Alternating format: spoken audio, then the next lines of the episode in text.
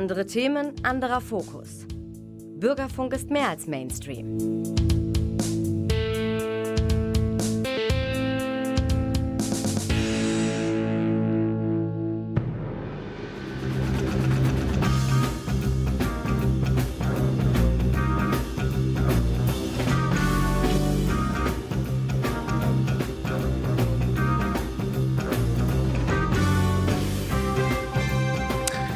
Guten Abend, meine Damen und Herren, Sie haben den Theatertalk eingeschaltet, die Ausgabe März. Wir möchten uns heute einem Thema zuwenden, das eigentlich seit einigen Jahren sehr virulent in der Theaterwelt ist, nämlich Romane und Novellen werden Theater. Warum adaptiert man so viele Erzählwerke für die Bühne? Macht das Sinn? Gibt es zu wenig dramatische Literatur? Wo sind die Vor- und wo sind die Nachteile? Hier im Studio Cornelia von Schwerin, leitende Schauspieldramaturgin. Mit ihr werde ich mich gleich über dieses brisante Thema unterhalten.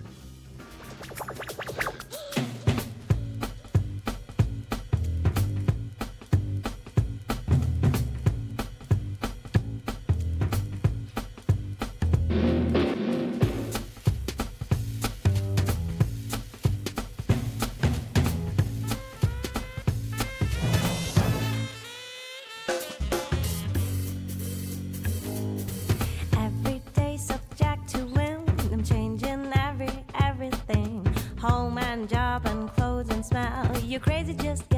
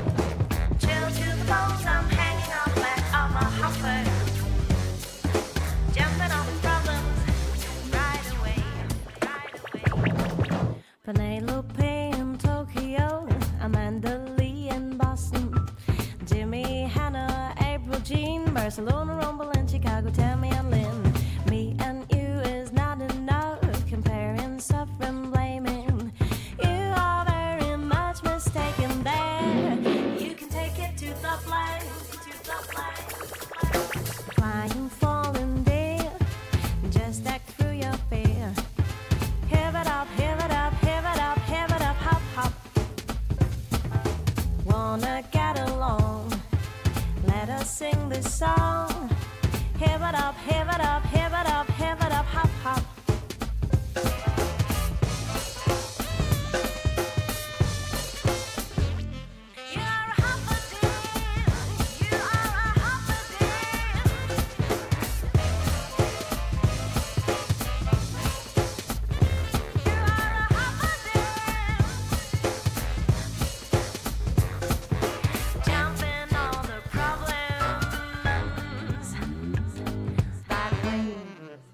Damen und Herren, ich möchte Ihnen mal vier Stücke aus der laufenden Spielzeit nennen. Der Geldkomplex, der Vatermord, bei uns so genannt, heißt aber eigentlich, wer hat meinen Vater umgebracht?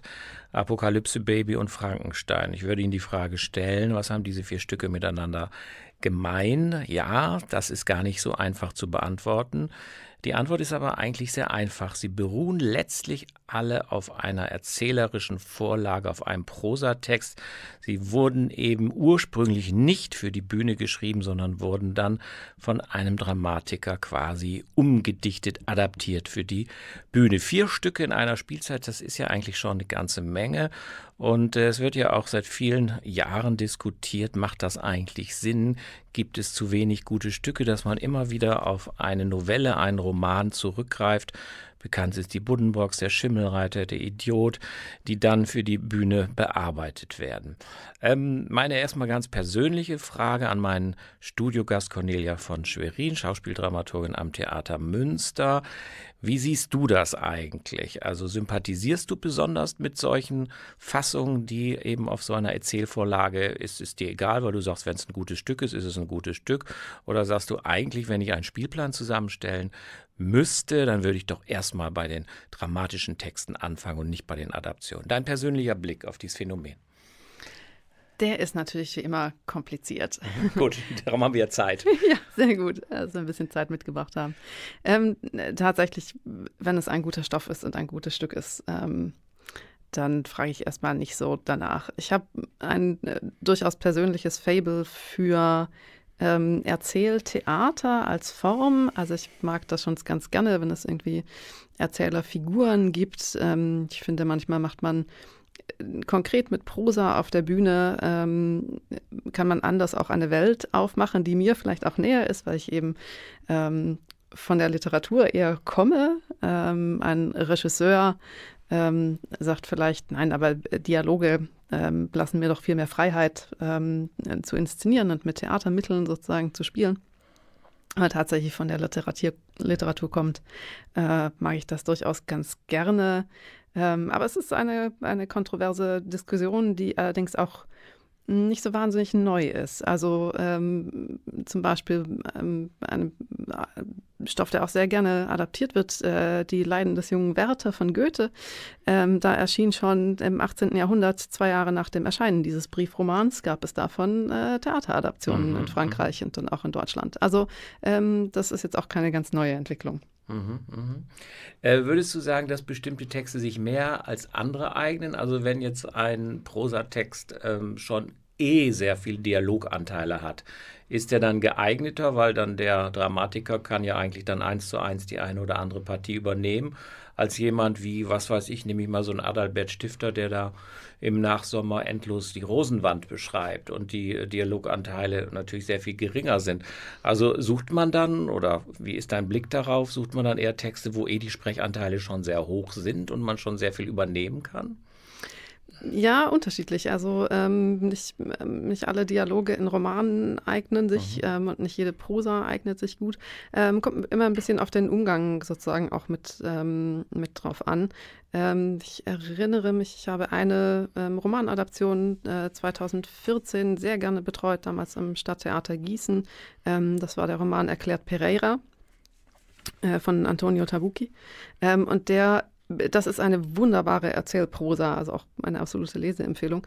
Ähm, wer nicht kennt, da geht es um einen etwas älteren Kulturredakteur äh, in den 1930ern in Portugal.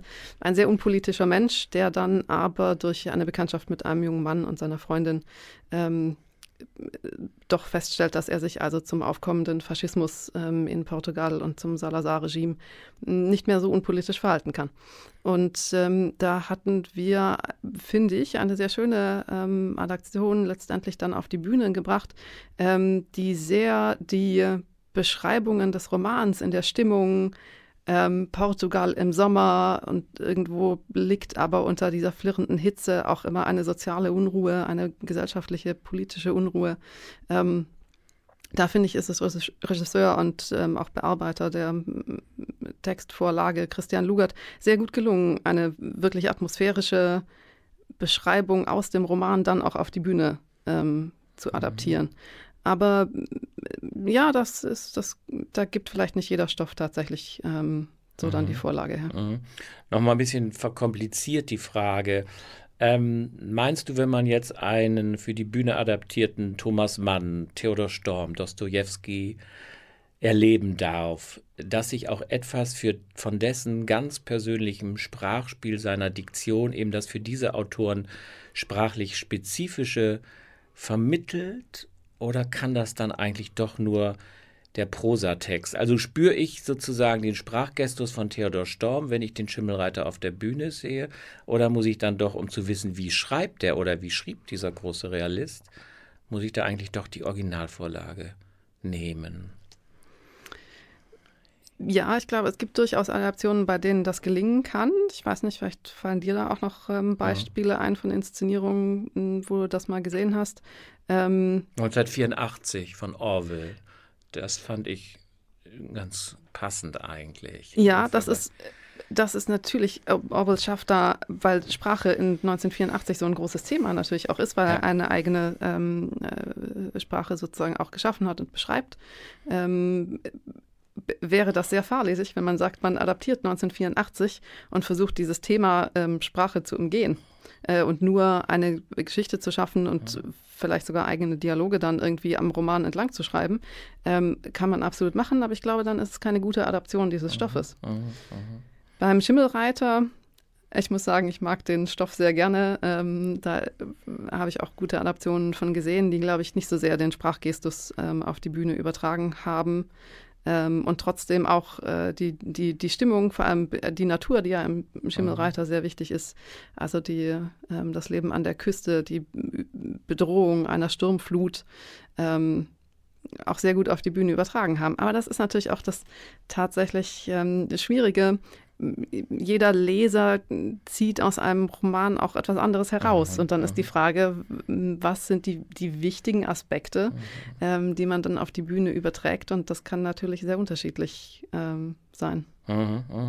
Jetzt wäre ein anderes Thema, oder das ist eine äh, ganz andere Sendung. Man könnte jetzt natürlich nochmal aufmanteln und äh, fragen, wie sieht es mit Literaturverfilmung aus? Äh, da gelingen manche Sachen, wie äh, berühmt äh, Viscontis Tod in Venedig gelingt. Aber dann gibt es aber auch Literaturverfilmungen, die entfernen sich so von der Vorlage, dass eigentlich ein komplett eigenständiges Werk äh, äh entsteht, wo man nur noch sagen kann, nach XY äh, verfilmt, weil einfach der Ursprungstext sich komplett verwässert. Aber das ist nicht unser Thema, das wäre vielleicht mal eine andere Sendung und das müsste dann auch äh, vielleicht ein anderes äh, Team von der Filmwerkstatt äh, ins Gespräch bringen. Aber Jetzt, absolut, ja, es ist, hm? absolut es ist, die Frage stellt sich natürlich bei jeder Übertragung und nichts mhm. anderes ist ja eine mhm. Adaption eines mhm. Stoffes in ein anderes Medium. Ähm, und gut gelingen tun die natürlich meistens, mhm. wenn sie die Merkmale beider Medien, sowohl das Medium, aus dem es kommt, als auch das Medium, in das es übertragen wird, ähm, gut bedienen. Mhm. Und das gilt bei Filmadaptionen genauso wie Stoffe in Hörspiele zu adaptieren oder ähnliches. Mhm. Ähm, also die Fragen sind schon ähnlich, mhm, unabhängig vom mhm, Medium. Mhm. Ähm, das war jetzt ein persönlicher Blick. Äh, wir hatten ja so ein kleines Vorgespräch gerade, da hast du ja mal einen der, und schreibt er nicht mehr so viel oder sehr eingeschränkt, der Großkritiker genannt, Gerhard Stadelmeier, der sich ja mal sehr abwertend über dieses äh, Thema geäußert hat. Erinnerst du dich, was seine Kritikpunkte gewesen sind? Teilst du die, teilst du die nicht? Du hast ja schon sehr kritisch Stellung genommen, aber trotzdem noch mal so Stadelmeier überhaupt die Diskussion unabhängig von deinem persönlichen äh, Blick auf diese Adaption. Ja, das war ähm, 2010 äh, äh, hatte ähm, Herr Stadelmeier da zu einem Rundumschlag ähm, ausgeholt, äh, unter anderem, weil damals die Münchner Kammerspiele ähm, wirklich 80 Prozent ähm, des Spielplanes äh, waren sozusagen Stoffbearbeitungen oder ähm, Entwicklungen entlang eines Themas und sozusagen sehr wenig Dramatik. Und das hatte er damals sehr kritisiert, sprach von äh, einer epischen Seuche in seiner mhm. ähm, berühmt gewordenen ähm, harschen Stilistik. Ähm, und kritisierte, glaube ich, vor allem, dass man sich äh, damit an Bewährtes hängt, ähm, dass man damit auch ein bisschen ähm, Best Bestsellerstoffen sozusagen ähm, nachrennt ähm, und eben auch äh, Dramatikern und neuer Dramatik sozusagen keine Chance mehr gibt. Mhm, mhm. Ähm, jemand, der ja viel dramatisiert hat, ist ja äh, Jean von Düffel. Ähm, du hast, weiß ich nicht, ob du schon mal einen Prosatext dramatisiert hast. Worauf muss man denn eigentlich achten? Also angenommen, man würde dir jetzt einen Roman vorlegen, den solltest du für die Bühne in einem halben oder einem Jahr umschreiben. Was äh, wäre die Arbeitsweise, die Vorgehensweise? Was filtriert man raus? Also bei diesen Buddenbrocks ist es ja ganz interessant, das fokussiert sich ja, wenn ich mich richtig erinnere, auf die Kinder, auf die junge Generation. Die erzählen natürlich nicht die Familiengeschichte über vier Generationen. Das funktioniert nicht, sondern das Schicksal dieser drei wird quasi wie so ein Nukleus äh, dann auf die äh, Bühne gebracht. Ähm, das Ganze geht sowieso nicht. Man muss das eine oder andere Thema rausgreifen. Ähm, wie müsste man denn da vorgehen? Ja, also ich kenne das durchaus auch, dass dann ähm, Dramatiker sich fokussieren auf sozusagen ähm, einzelne Aspekte. Ich glaube, Jon von Düffel hat äh, große Erfahrung ähm, mit äh, Romanadaptionen. Ähm, er verlässt sich durchaus auch sehr auf Dialoge, die mhm. ähm, die Prosa schon vorgibt. Ähm, und dann äh, geht es aber eben darum, sozusagen auszuwählen und auch entscheiden, was lässt man weg. Ich erinnere mich auch, ähm, das war auch 2010, ähm, in den Münchner Kammerspielen gab es eine Adaption äh, von Ruf der Wildnis äh, von Jack London, der auch große Naturbeschreibungen sozusagen immer in seinem Roman hat. Ähm, und das, das wurde da komplett aber weggelassen. Also da blieb sozusagen letztlich nur noch das Thema ähm, Verrohung, Verwilderung. Ähm, und eigentlich hatte Regisseur Alves Hermanis dann aber äh, biografisch mit den Spielern gearbeitet und Interviews geführt. Ähm, und da blieb wirklich wahnsinnig wenig übrig ähm, von dem eigentlichen Roman. Ähm, man kann aber natürlich sagen, gut, aber das Kernthema des Romanes ist ähm, die Verwilderung eines dominis mhm. domestizierten Haustiers ähm, sozusagen zum wilden Hund. Und das ist dann auch das Thema des Abends. Mhm. Aber ein bisschen Etikettenschwindel ähm, hätte man damals den Münchner Kammerspielen durchaus auch äh, vorwerfen können. Also diese Frage, wie viel, wie viel bleibt denn noch übrig und was erkennt man mhm. sozusagen wieder, ähm, die ist schon gerechtfertigt. Mhm. Ähm, blicken wir mal auf unseren Spielplan mit dem Stück, mit dem wir jetzt eben als eine äh, typische Adaption anfangen wollen, ist eigentlich im aktuellen Spielplan nicht mehr zu sehen, ist aber eingeladen. Vielleicht erklärst du auch mal ein bisschen für die Hörer, die es nicht wissen, äh, zum Heidelberger äh, Stückemarkt im Frühjahr. Das ist nämlich der Geldkomplex. Ähm, meines Wissens war das auch die Eröffnungspremiere im Kleinen Haus in dieser Spielzeit, ähm, nach einem Roman von Fanny von Reventlow. Ähm, ja, um was ging es da äh, eigentlich? Und äh, Vorlage und Stück, äh, hatten die noch viel miteinander zu tun? Und warum ist das eine besondere Auszeichnung, nach Heidelberg einzuladen? Das wollen wir in Klammern auch noch mal wissen. Ja, tatsächlich, das finde ich auch eine sehr gute ähm, Adaption, weil äh, die Dramatikerin äh, Felicia Zeller ähm, es da auch sehr schafft, die Atmosphäre dieses Romanes sehr gut einzufangen und trotzdem die eigene ähm, Schreibweise als Dramatikerin sozusagen dem Stoff noch beizufügen. Ähm, genau, es ist eben eine, die Beschreibung äh, in einem, einer Gesellschaft, die in einem Sanatorium ähm, sich sozusagen äh, trifft und da auf der Terrasse sitzt und äh, über ihren Geldkomplex philosophiert. Ähm, und das ist eine sehr dichte Atmosphäre und das sozusagen dann aber in den, auch in den eigentlichen dramatischen Text mit zu übertragen, ist wirklich sehr gut gelungen. Und über die Einladung nach Heidelberg freuen wir uns natürlich sehr. Das ist eine große Auszeichnung. Der Heidelberger Stückemarkt ist ein sehr renommiertes Festival für neue Dramatik.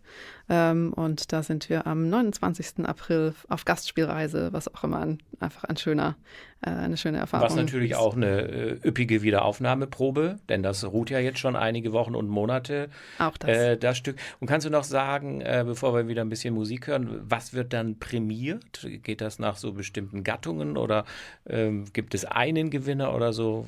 Wie sieht die Auszeichnung aus, wenn man Heidelberger Stücke mal beteiligt war? Das ist eine gute Frage. Es gibt auf jeden Fall einen Publikumspreis ähm, immer in Heidelberg.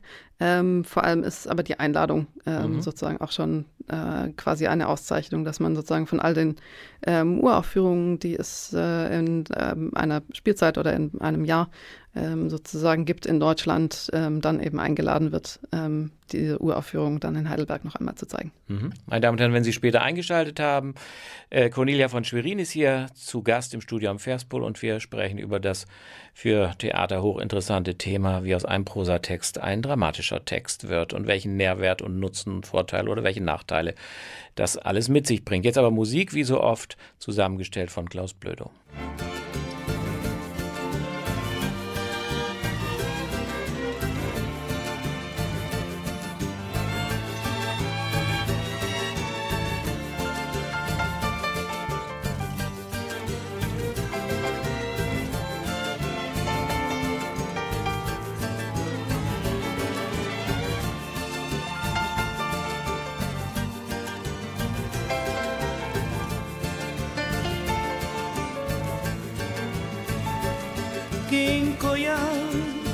São Vicente de longe, cá te imaginar que trome nota passar.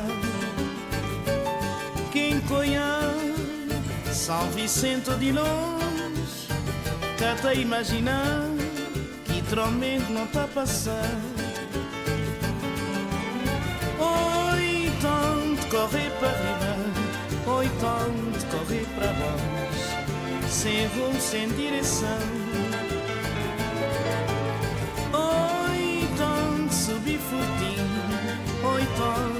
Subir tribunal, sem esperança, sem ventura.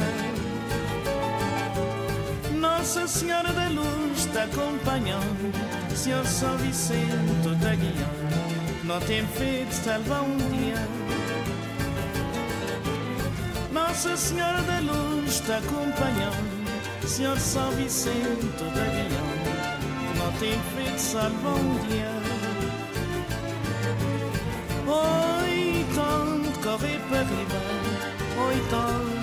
Correr para vós, sem rumo, sem direção. Ou então subir fortinho, ou então subir tribunal, sem esperança, sem ventura.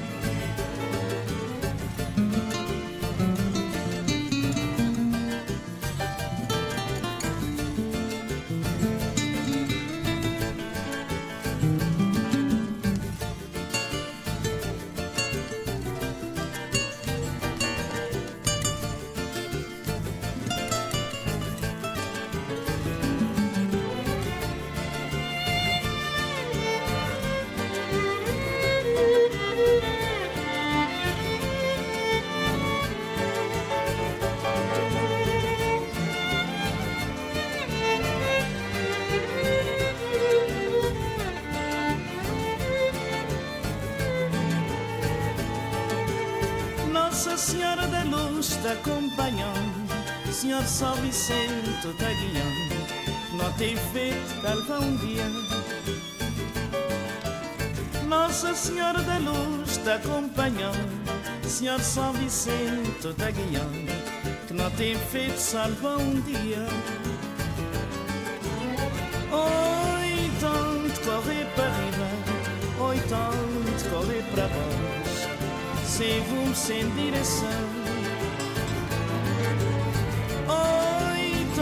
subir fortinho, oito anos subir tribunal, sem esperança, sem ventura. Oito anos correr para riba, oito anos correr para baixo, sem rumo, sem direção.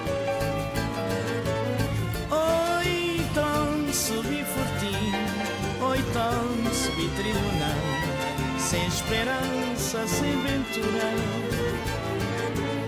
Nossa Senhora da Luz está acompanhando, Senhor São Vicente está guiando, que não tem feito salva um dia.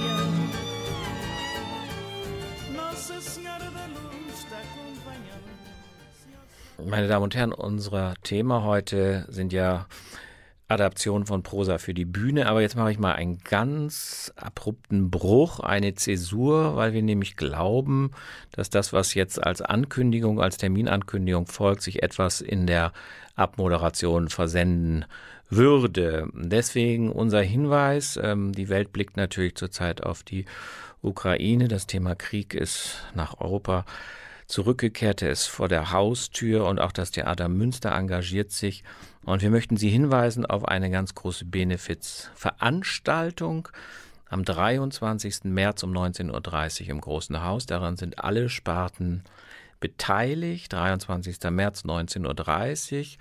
Es gibt in drei Kategorien gestaffelte Preise und der komplette Erlös, wiederhole der komplette Erlös, geht an die Städtepartnerschaft Münster-Lublin, die die Flüchtlingslager an der Grenze dort unterstützen wird. Also das Geld kommt komplett den notleidenden Menschen, ob sie in der Ukraine sind oder geflohen sind, zugute. Vielleicht merken Sie sich diesen Termin vor. Karten können Sie natürlich ab sofort kaufen oder im Internet für den guten Zweck. So, die Klammer mache ich jetzt zu. Zurück zu unserem Thema. Ähm, ein anderes Stück, das auf einer Romanvorlage beruht. Äh, draus geworden ist ein Monologdrama und Joachim Förster macht das ja ganz genial. Wer hat meinen Vater umgebracht? Bei uns im Theater heißt es immer nur kurz, der Vatermord hat aber den ungleich längeren äh, Titel. Cornelia von Schwerin, mein heutiger Studiogast. Stell doch mal dieses Stück vor Vorlage und Umsetzung für die Bühne. Wie sieht es aus? Auch das ist natürlich eine veritable Möglichkeit, ähm, Stoffe auf die Bühne zu bringen ähm, als Monolog. Ähm, und tatsächlich, Achim Förster spielt das phänomenal. Diese Geschichte von Edouard Louis, einem französischen Autor, ähm, der äh, gerade einen zweiten Roman veröffentlicht hat, ähm, in einer ähnlichen Fasson.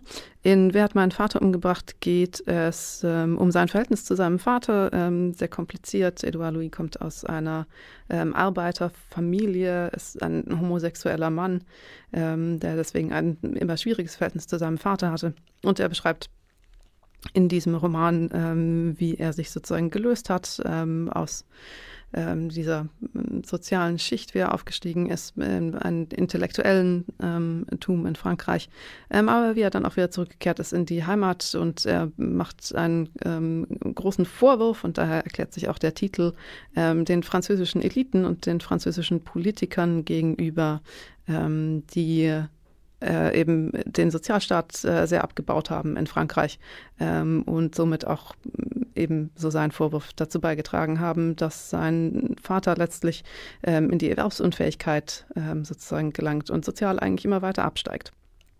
Und da hat er tatsächlich jetzt ähm, vor einiger Zeit ähm, einen äh, zweiten Roman veröffentlicht, der in eine ähnliche Richtung geht und sich aber eben mit dem Leben seiner Mutter ähm, beschäftigt.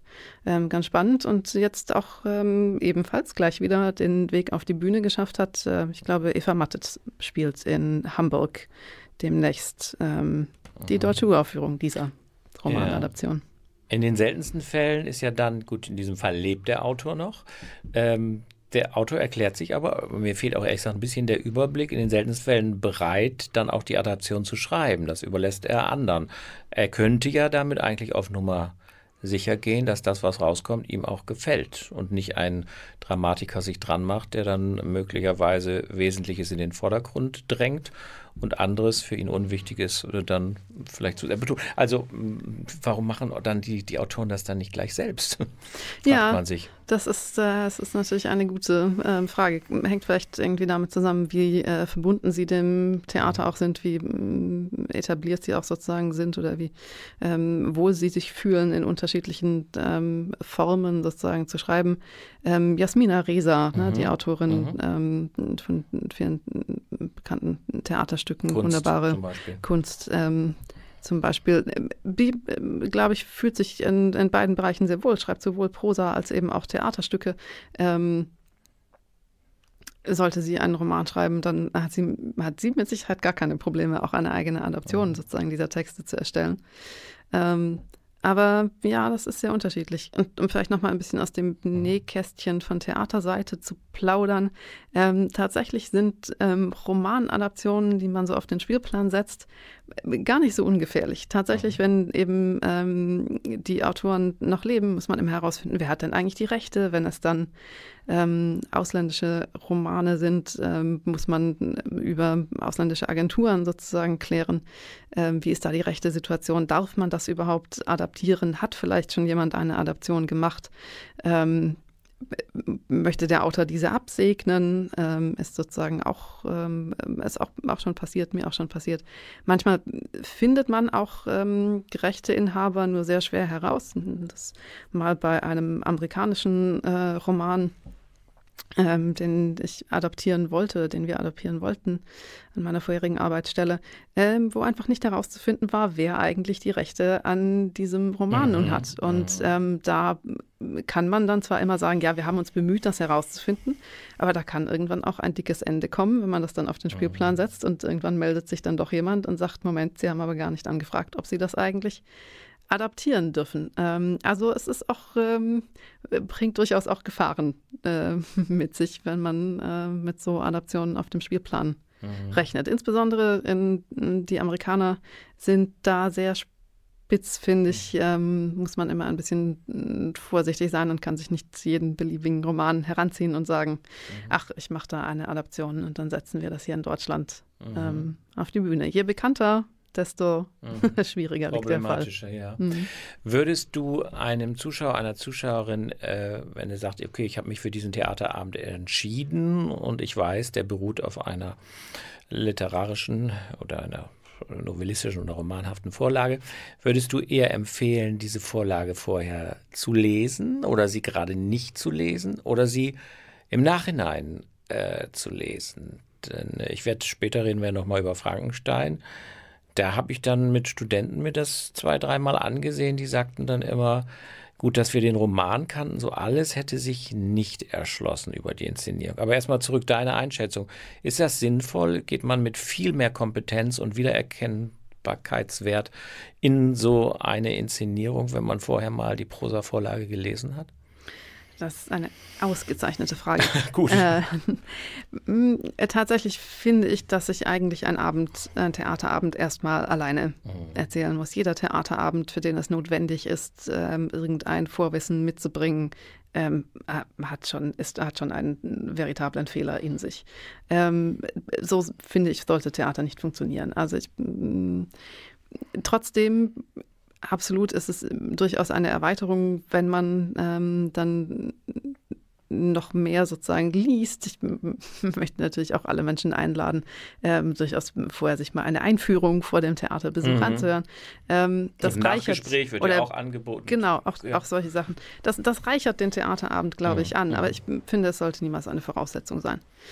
Ähm, im Endeffekt ist das Schönste, glaube ich, wenn ähm, Menschen eine Adaption sich ansehen und aus dem Abend herausgehen und sagen, ah, jetzt bin ich neugierig geworden und vielleicht schaue ich jetzt mal in die Vorlage hinein.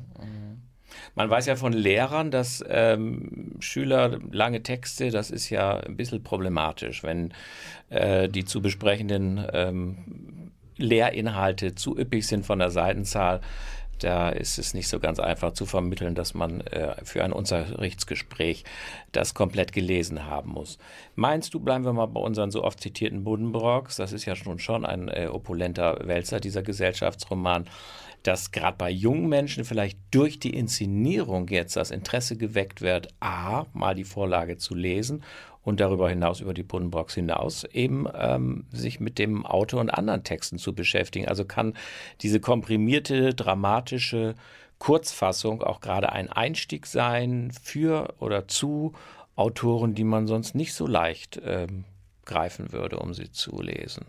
Das würde ich sehr hoffen. Ich mhm. vermute, jeder Pädagoge wird andersrum argumentieren mhm. und auch sagen, der Theaterbesuch wäre sozusagen ein ergänzendes ähm, Element sozusagen mhm. zur Lektüre.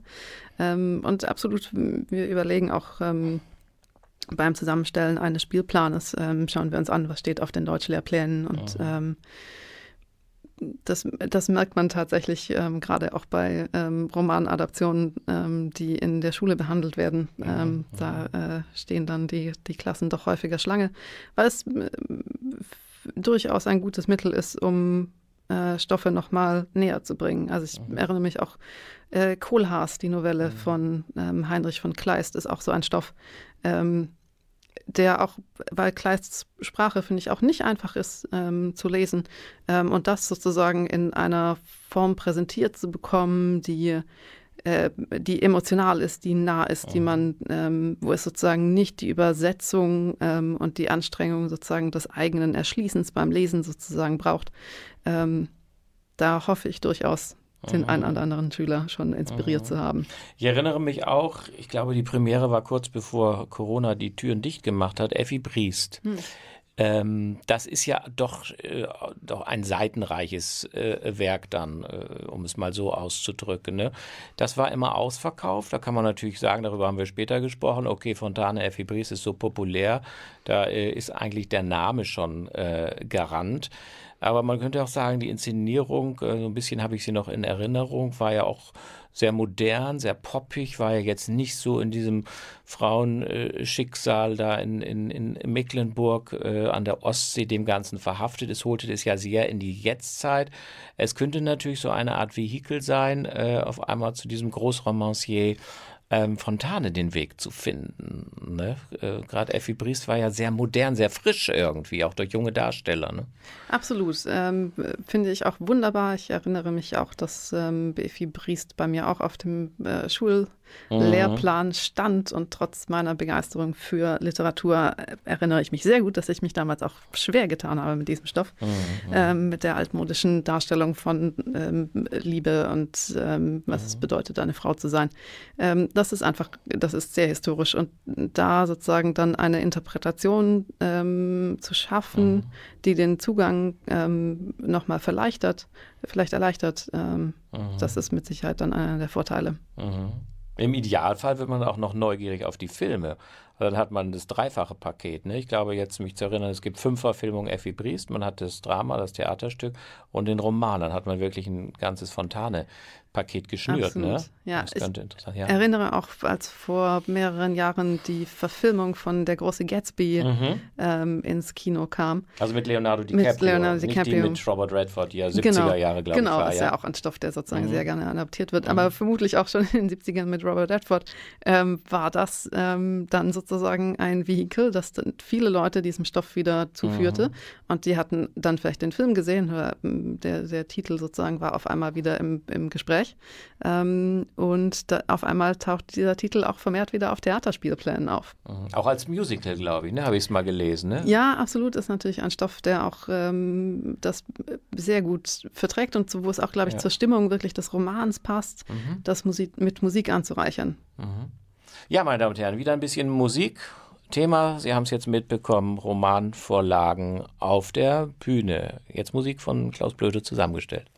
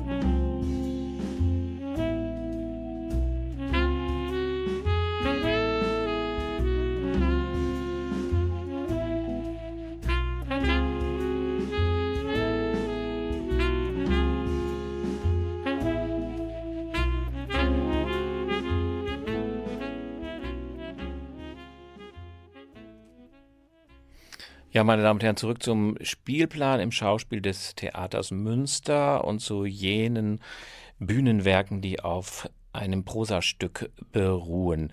Man kann ja, das hast du ja vorhin schon auch schon angedeutet oder auch im Vorgespräch, natürlich auch dann die unterschiedlichsten Genres bedienen. 1984 wäre Science Fiction, äh, Buddenbrocks Gesellschaftsroman, äh, Apokalypse Baby ist ja eigentlich, du sagst ja gleich was dazu, ein veritabler Krimi, der da auf die Bühne kommt. Jetzt stell das doch mal vor. Mhm. Absolut. Ähm, ich glaube schon, dass Romanadaptionen wirklich die Möglichkeit bieten, Genres auf die Bühne zu packen, die es eben im Bereich der Dramatik dann ähm, weniger gibt, wie zum Beispiel Krimis, wie Science Fiction, wie, wie Fantasy ähm, und wo es eben auch sehr viel, sehr viel Klassiker-Literatur sozusagen irgendwie gibt. Ähm, also gerade 1984 mhm. auch ich erinnere mich an eine, es gibt sogar eine Opernadaption des ähm, Science-Fiction-Romans Solaris von Stanislav Lem. Also das ist auch gar nicht aufs Schauspiel ähm, äh, beschränkt. Also auch, die, auch das Musiktheater ähm, arbeitet gerne sozusagen dann ähm, Stoffe um. Und eben auch zum Beispiel das Genre Krimi, äh, das wir tatsächlich in der U2 mit unserer Inszenierung von Apokalypse Baby äh, bedienen. Das ist ein äh, Roman der französischen Autorin Virginie Despont, ähm, ein bisschen ein Enfant terrible, ähm, viel verglichen auch äh, mit Michelle Welbeck, sozusagen die weibliche Michelle Welbeck in ähm, Frankreich, weil sie ähm, auch so mm, Sozialstudien betreibt, verschiedene Milieus beschreibt. Und ähm, Apokalypse Baby erzählt die Geschichte einer Privatdetektivin, die angesetzt wird auf ein, ähm, auf ein Teenager-Mädchen, Valentine. Valentine stammt aus gutem Elternhause und ähm, der Vater und die Stiefmutter sind aber sehr besorgt, dass äh, äh, Valentine auf die schiefe Bahn gerät, weil sie sich also anfängt, die Schule zu schwänzen und äh, Drogen zu nehmen und mit den falschen Jungs abzuhängen. Und deswegen wird sozusagen Privatdetektivin Lucie beauftragt, Valentin zu beschatten. Und ähm, dann verschwindet äh, Valentin aber. Die Privatdetektivin hat sie einen Moment aus den Augen verloren und das Mädchen ist weg. Mhm. Ähm, und da Lucie als ähm, Privatdetektivin nicht besonders erfolgreich ist, ähm, eigentlich diesem äh, Beruf auch eher skeptisch gegenübersteht, äh, holt sie sich Verstärkung von einer Koryphäe der Pariser Unterwelt. Eine Figur, die nur die Hyäne genannt wird. Mhm. Ähm, und diese beiden Frauen begeben sich dann also auf die Suche nach diesem verschwundenen ähm, Teenager und das äh, führt sie in Paris durch eben verschiedenste soziale Milieus und ähm, schließlich bis nach Barcelona, ähm, mhm. wo sie äh, das schon mal vorweg, Valentin tatsächlich wiederfinden. Aber ähm, das ist so eine Mischung eben aus, aus Krimi, aus Roadtrip ähm, und äh, ja, eine äh, spannende Inszenierung, die jetzt in unserer Studiobühne U2 auch wieder äh, vor mehr Zuschauern mhm. gespielt werden darf. Mhm. Ja, ja wichtig leider, zu erwähnen. Ja. Leider eine Einschränkung mhm. sozusagen der mhm. Zuschauerzahlen auf nur 19 Personen ja. im U2. Das, war schon, das waren schon immer sehr exklusive mhm. Vorstellungen. Ähm, aber jetzt haben wir da die mhm. Platzkapazität zum Glück wieder erhöhen dürfen. Ist dieses äh, Apokalypse-Baby mehr komödiantisch? Und das wäre auch so ein bisschen meine Frage darüber hinaus. Also so ein Text hat ja auch quasi so eine Grundstimmung, dass möglicherweise die Bühnenfassung, die auf einmal komplett ähm, verändert. Nicht? Also was ernst gemeint wird, wird auf einmal ironisch, was eine gewisse Traurigkeit, Schwermut hat, ähm, könnte natürlich auch, wenn man dann auch den Abstand von 100 Jahren nimmt, zur Karikatur werden. Man kann sich dann auch aus der Jetztzeit ein bisschen über, ich sag mal, einen überalterten, veralteten Moralbegriff, der für diesen jeweiligen Roman jetzt, also natürlich nicht Apokalypse Baby, ist ja ganz aktuell, ähm, sehr kennzeichnend gewesen ist, dann in gewisser Weise drüber amüsieren, durch überheben. Also da kann sich ja wahnsinnig viel verändern. Nicht? Also erstmal Apokalypse Baby, wie ist das so? Ist es sehr unterhaltend, komödiantisch oder ist es, macht es betroffen oder? Ja, es ist ein zeitgenössischer Roman, der aber ähm, durchaus auch ein bisschen in Klischees geht, mhm. sozusagen in den Beschreibungen der unterschiedlichen ähm, Milieus. Ähm, und das ist aber ähm, in der Inszenierung von Tobias Dömer sehr akkurat mhm. aufgegriffen. Mhm. Und manche Dinge werden sozusagen in der Darstellung auf der Bühne dann noch mal mehr mhm. überspitzt, als sie vielleicht im Roman dargestellt werden. Ähm, unter anderem, weil ähm, die fabelhafte Regine Andratschke in, ich glaube, acht verschiedene Rollen mhm. springt an mhm. diesem Abend. Und das ist dann natürlich so ein Mittel der Darstellung, das nochmal zuspitzt, das tatsächlich auch ähm, nochmal mehr vielleicht in eine, eine Ironie und einen Humor treibt, der im Roman absolut angelegt mhm, ist, mhm. aber in der Inszenierung ähm, eben durchaus nochmal zuspitzt. Mhm. Hingegen absolut, ähm, wir hatten ja vorher auch kurz über Efi Briest mhm. gesprochen, also bei so ähm, älteren Roman oder älteren Texten, Romanen, die dann heute adaptiert werden, da kommt dann tatsächlich, glaube ich, mehr zum Tragen, dass Theater letztlich doch auch immer eine Interpretation eines Textes ist. Ähm, und je bekannter und altbekannter der Text ist, desto größer wird vielleicht auch mhm. manchmal tatsächlich der Wunsch, da eine neue Interpretation anzulegen. Mhm. Aber im Prinzip, ähm, das machen wir natürlich auch bei klassischen mhm. ähm, dramatischen mhm. Texten. Mhm. Also den ähm, Goethe von Faust interpretieren wir mhm. letztlich auch immer wieder neu. Ja, und jetzt müssen wir natürlich noch äh, zu sprechen kommen auf Frankenstein. Also da würde ich ja sagen, da stehen die Bühnenwerke ganz zum Schluss. Man kennt den Roman, aber man kennt noch mehr Filme. Ja. Und dramatische Fassungen äh, gibt es, glaube ich, auch noch über diese von Matthias Spahn hinaus, zwei, drei. Äh, ich habe sonst noch nie eine äh, gesehen. Ja, ähm, Vorlage Frankenstein und Umsetzung. Ich war ja, wie gesagt, mit Studenten drin, ähm, bin ein großer Fan dieser Inszenierung. Äh, das Monster, was ja nicht Frankenstein heißt, Frankenstein ist ja der Schöpfer, es wird ja oft verwechselt. Das Monster taucht ja gar nicht auf, nicht? Das ist überhaupt nicht real, während es äh, ja eine ganz zentrale Figur im Roman ist. Äh, also da ist schon das Ganze zusammengezurrt. Hast du das Monster vermisst als Figur im, im, im Bühnenstück? Tatsächlich gar nicht. Mhm. Also ich bin auch, auch ein so, großer ja. Fan dieser Inszenierung von Matthias Spahn. Ähm, und da zeigt sich natürlich auch ein Vorteil von so einer Stoffadaption, mhm. ähm, denn die Entstehungsgeschichte des Romans Frankenstein ist auch einfach wahnsinnig spannend. Ähm, Mary Shelley, eine Autorin, ähm, die eigentlich hauptsächlich und nur für Frankenstein sozusagen berühmt und bekannt ist, aber auch eine äh, ganz spannende äh, Frauenfigur ähm, einfach ihrer Zeit. Und Matthias Spahn bindet diese Vor- und Entstehungsgeschichte ähm, mhm. noch mit ein, erzählt dann vielleicht auch ein bisschen natürlich eine alte Ego-Figur sozusagen des Dr. Frankenstein von Mary Shelley. Ähm, und das ist natürlich ähm, etwas, da diese Freiheit hat man, mhm. wenn man so einen Stoff adaptiert, dann zum mhm. Beispiel eine sehr spannende ähm, mhm. Entstehungsgeschichte da mhm. noch mit einzubinden. Mhm. Das Interessante ist, man wird ja als Zuschauer sehr viel mehr gefordert, weil man selber füllt diese Leerstelle Monster, nicht? Man selber malt es sich so aus. Es ist ja das Faszinierende, das ist ja nicht nur das Monster, sondern das hat ja auch anrührende Momente, weil es ja letztlich Opfer auch einer Vernachlässigung und eines äh, Ausgestoßenseins aus der Gesellschaft ist. Und man selber kann eigentlich diese Figur äh, selber mit in das Spielgeschehen ähm, hineinbringen, das selber ausgestalten, während es, glaube ich, ganz furchtbar wäre, wenn so eine Art Halloween-Maske da rumlaufen würde und Frankenstein wäre oder das Monster wäre tatsächlich real auf der äh, Bühne zu sehen. Meine Damen und Herren, vier Stücke haben wir Ihnen vorgestellt. Den Geldkomplex, den können Sie nur sehen, wenn Sie nach Heidelberg äh, fahren, reisen, was auch immer. Aber Apokalypse Baby, wer hat meinen Vater umgebracht und Frankenstein stehen noch auf den Spielplänen in unseren verschiedenen Spielstätten. Ja, herzlichen Dank, Cordelia von Schwerin. Das war ein hochinteressantes Gespräch. Ich weise noch einmal gerne auf den 23. März, unsere Gunste Benefizveranstaltung zugunsten der notleidenden Menschen in und außerhalb der Ukraine. Ukraine, den Opfern des Krieges hin. Karten ab sofort an der Theaterkasse bzw. über unsere Homepage. Bleiben Sie gesund, bleiben Sie dem Theater Münster gewogen und wir hören uns im April wieder. Tschüss und auf Wiederhören.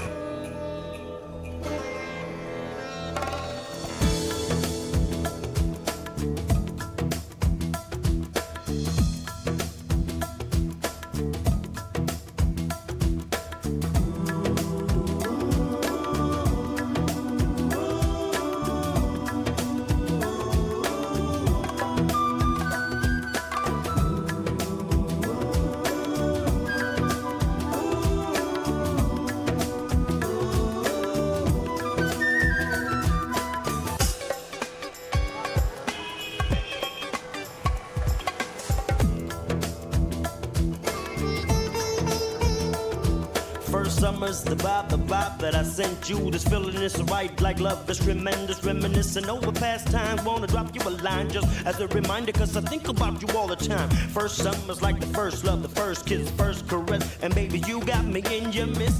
We just wanna drop you the real deal. This is how I feel, yeah, you got the sex appeal.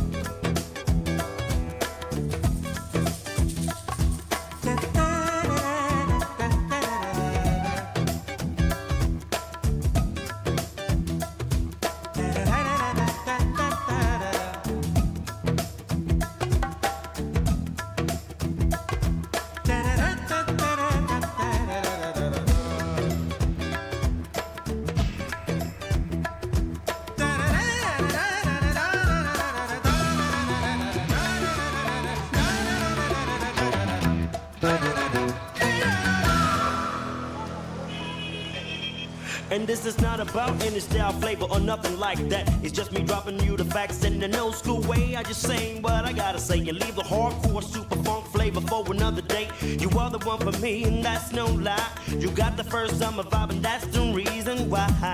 That's the reason why. That's the reason why.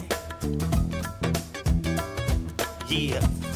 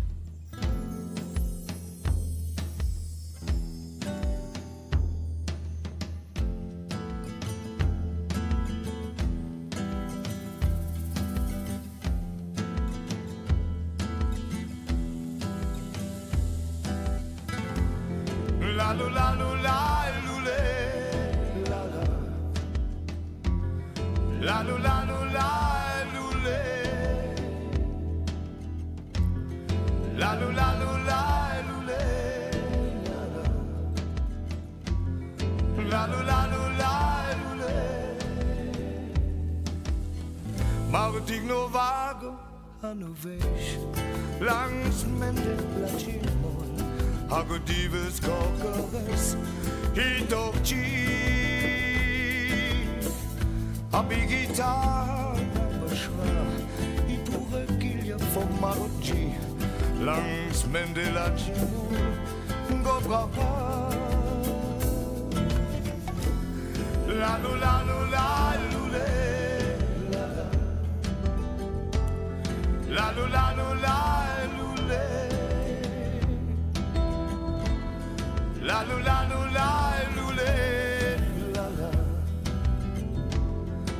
La lu la lu la lule I pure gilja forma oggi Langs mende la cimol Maro vago ano već go braucha A bigitara beschwa A gutives la cimol Langs mende mare chave go braucha Me braucha ga ja gebrut Maro vago ano selo već und Maria Laat ook haben Himmel do. Und ich laat je mol. Go braucha La lu la lu la lu le. La lu la lu la La lu la lu la lu le La la La lu la lu la lu le La lu la